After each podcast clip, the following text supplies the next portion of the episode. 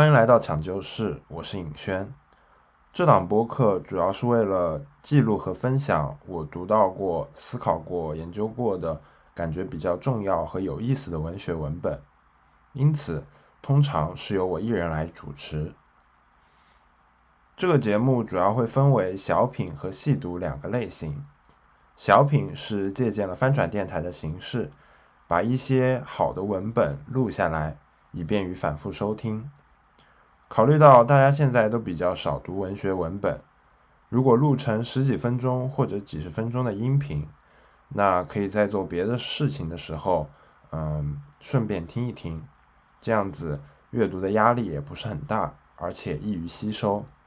这也是为什么这个播客叫做抢救室的原因。还有呢，是细读。细读里的话，我可能会用非理论的、比较平时日常的语言来聊一聊那些初看文本可能难以发掘的细节和深意，也会分享一些我自己阅读时的感受。当然，我不保证自己是什么权威解读，但肯定会用心来做。目前我先想做的是詹姆斯·乔伊斯的《都柏林人》。嗯，大家都知道乔伊斯可以说是二十世纪最重要的英语作家，但是他的作品都比较艰涩难懂，像那些厚厚的《尤利西斯》还有《芬林根守夜人》，呃，不仅篇幅冗长，而且结构繁杂。说实话，自己也读不太懂。但是《都柏林人》就不太一样，因为是短篇小说集，所以每一篇都比较好读。录下来时间也不长，比较容易吸收，也很轻松。另外，《都柏林人》里包含了十几篇小说，因此可以支撑我做相当长的一段时间。这一期小品我朗读的是，嗯，其中最短的一篇，叫做《泥土》。我采用的是上海译文出版社王逢正翻译的译本，但是基于我个人对原文的理解，进行了一些修改。而且我在阅读的时候可能会有一些随机性的出入，因此如果想看嗯原本的文本的话，我会将文本分享出来，附在简介的链接里，有需要的可以自行索取。那就祝各位收听愉快。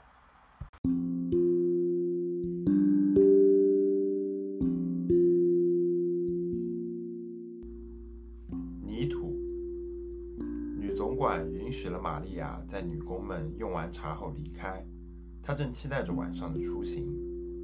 厨房整洁如新，厨师说：“你可以在那大铜锅里看见你自己。”炉火宜人而明亮，边桌上有四大块斑点黑面包，这些面包看起来很完整，但如果你凑近了看，你会发现它们已经被均匀地分成了厚长的切片，预备着在用茶时分发。这是玛利亚亲手切的。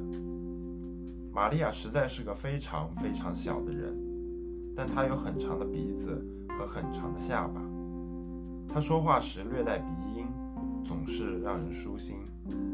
是的，亲爱的，或者不，亲爱的。每当女工们为他们的水桶争吵时，她总是被派去，并且总是能使他们平息。有天。女主管对她说：“玛利亚，你真是个名副其实的和事佬。”副总管和两个管委会的女士都听到了这番称赞，而且金杰穆尼也总是说：“要不是看在玛利亚的面上，他绝不会与那个管熨斗的哑巴善罢甘休。”每个人都这么喜欢玛利亚。女工们将在六点钟用茶，所以玛利亚可以在七点之前离开。从博斯桥到纪念柱二十分钟，从纪念柱到德鲁姆康德拉二十分钟，还有二十分钟要买东西。他八点之前会赶到那里。他拿出镶银扣的钱包，又读了一遍上面写的来自贝尔法斯特的礼物。他非常喜欢那个钱包，因为那是五年前乔和奥菲在周一假日去贝尔法斯特旅行时给他买的。钱包里有两枚五先令的银币和一些零散的铜币。付过车费之后，他还会剩正好五个先令。他们将会有多么美好的一个晚上啊！孩子们都会歌唱。只是他希望乔不要醉醺醺的回来，只要他喝了酒，就像换了个人似的。他常想让他去跟他们一起生活，但他总觉得自己会妨碍他们。虽然乔的妻子一向待他很好，而且他也过惯了洗衣房的生活。乔是个好人，他是他一手带大的，还有奥菲。因此，乔常常说：“妈妈是妈妈。”可玛利亚是我真正的妈妈。家里闹翻后，孩子们给他在都柏林的灯光洗衣店里谋到了那份差事。他自己也喜欢这工作。过去他一向认为新教徒不好，可是现在他觉得他们都是很善良的好人，尽管他们有点过于沉静和严肃，但却仍然是能相处的好人。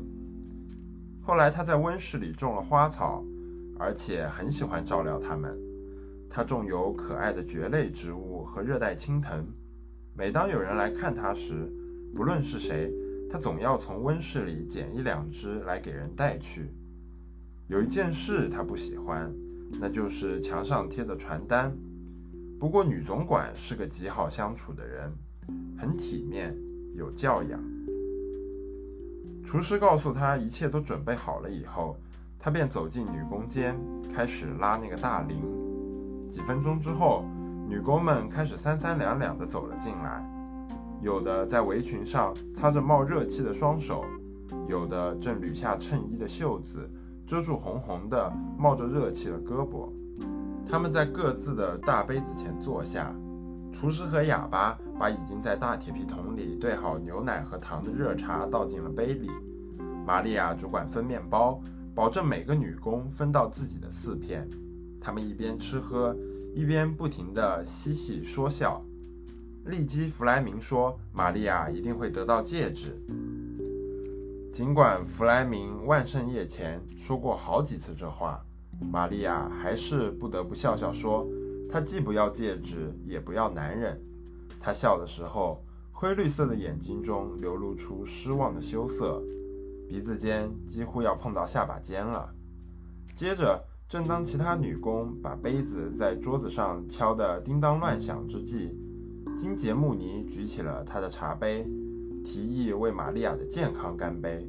然后又说，他觉得遗憾的是没有喝口黑啤酒来为玛利亚祝福。玛利亚又笑了起来，直笑得她的鼻子尖几乎碰到下巴尖，纤小的身子要散架了似的。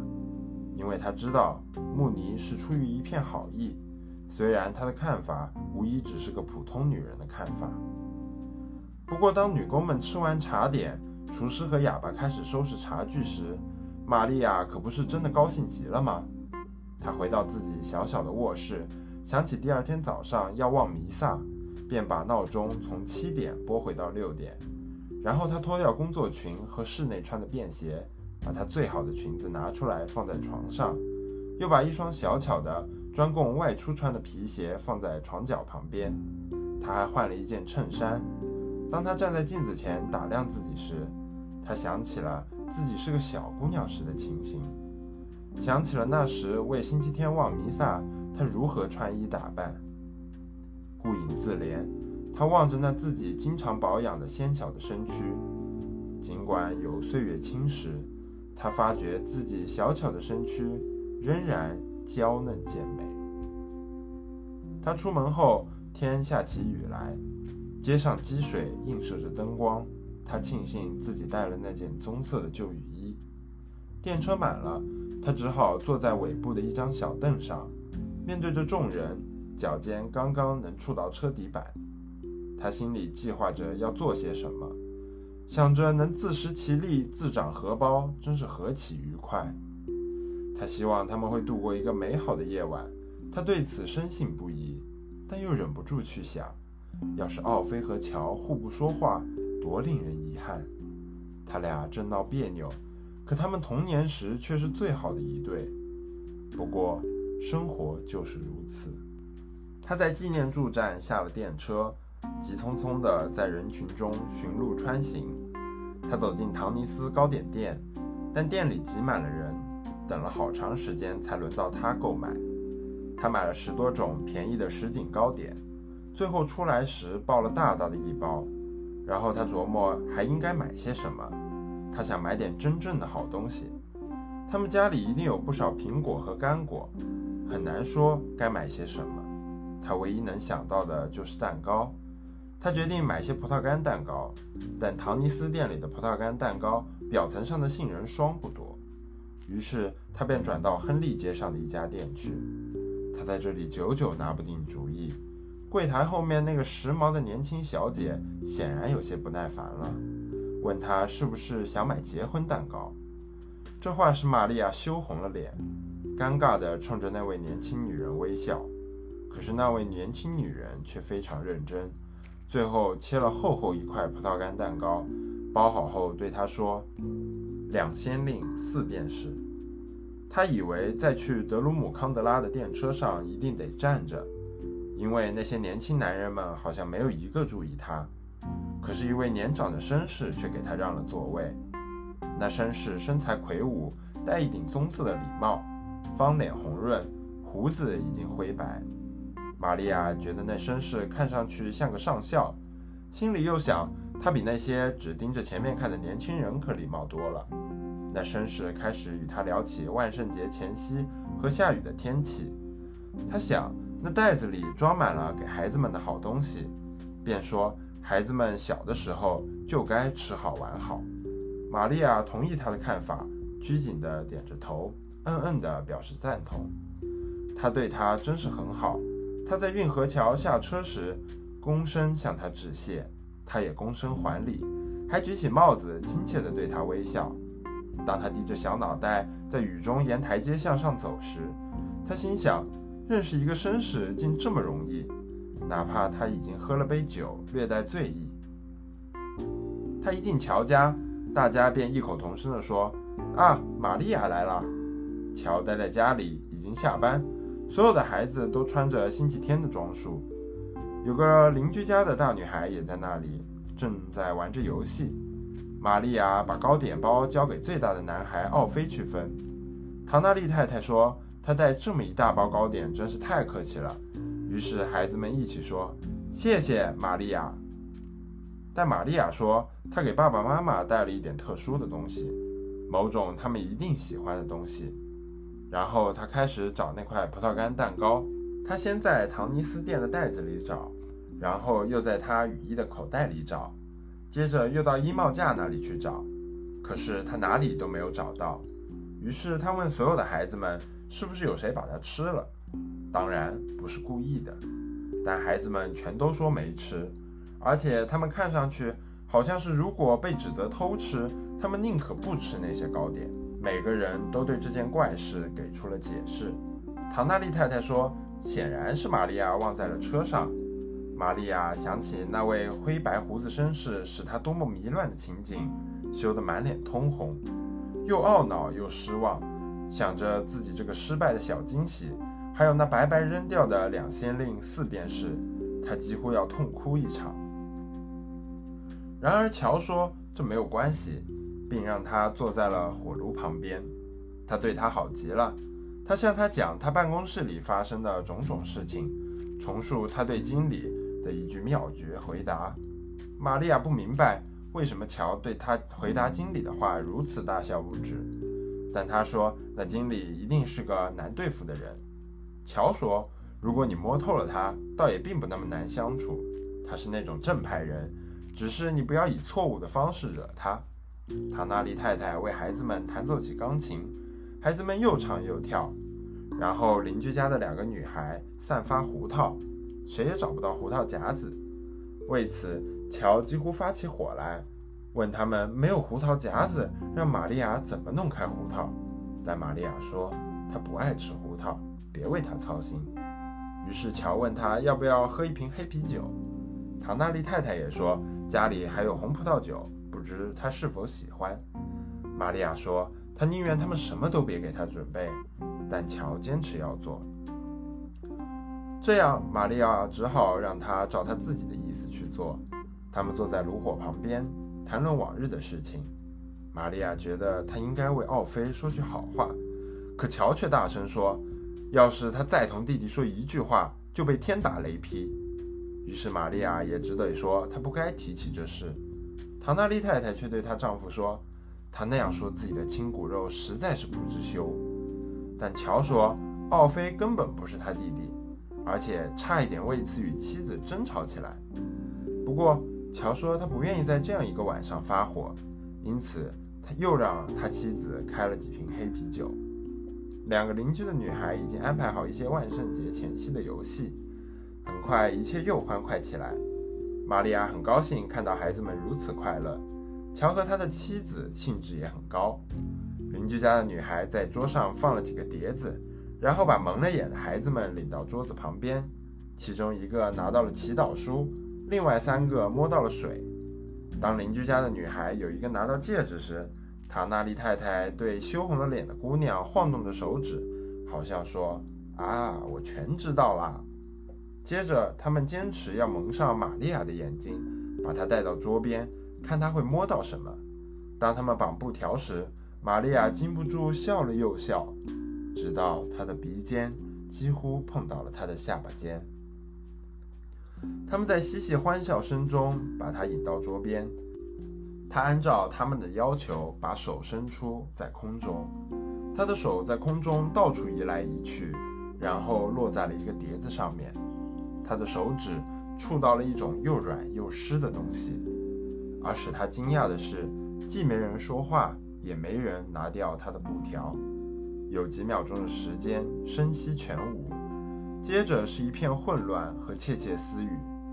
有人说了关于花园的事情，最后唐娜丽太太说了一些与邻居家的一个女孩说的完全不同的话，告诉她赶紧把那东西扔出去。那可不是闹着玩的。玛利亚知道那次是搞错了，所以她只得重新来过。这次她摸到了祈祷书。在那以后，唐纳利太太为孩子们弹奏了麦克劳德小姐的纺车。乔又让玛利亚喝了杯葡萄酒。很快，他们又都高兴起来。唐纳利太太说：“玛利亚年内要去当修女，因为她摸到了祈祷书。”玛利亚从未见过乔对她像那晚这么好，他谈笑风生，念念不忘旧事。他说他们全都对他很好。最后，孩子们显得困倦了。乔问玛利亚，在他走之前是否愿意唱支小曲，唱支老歌。唐娜丽太太也说：“唱吧，一定唱一支。”玛利亚。于是，玛利亚只好起身站到钢琴旁边。唐纳利太太吩咐孩子们保持安静，好好听玛利亚唱歌。然后她弹起序曲，说道：“唱吧，玛利亚。”玛利亚满面通红，开始用纤细颤抖的声音唱起来。他唱的是“我梦见我住在”。唱至第二节时，他再次唱道：“我梦见我住在大理石的殿堂，公侯臣仆侍立在两旁。”在济济一堂的众人当中，我是他们的骄傲和希望。我的财富多得数不清，我可以夸耀高傲的门庭。但我最高兴的还是梦想，你爱我一如既往。但是谁也不想指出他的错误。他唱完之后，乔大为感动。他说：“无论别人怎么讲，他总觉得今不如昔。”也没有任何音乐能与可怜的老暴夫相比。他的眼里充满了泪水，模糊的看不见他要找的东西。最后，他只好让妻子告诉他开瓶器放在哪里。注释：一，周一假日是英国和爱尔兰的法定假日，原文为 Whit Monday，即降临节之翌日。每逢 Whit Sunday，新受洗的人皆穿白袍，故名。二、斑点黑面包，原文为 Barm Brag，是一种有爱尔兰特色的食物。万圣节时，人们会在其中包藏物件来占卜运势。如果发现了戒指，意味着很快会结婚。同理，顶针寓意着永远不婚，硬币寓意着幸运，抹布寓意着贫穷。三。玛利亚在最后玩的也是相似的占卜游戏，在这个游戏里，摸到祈祷书寓意着将成为修女，摸到泥土寓意着死亡。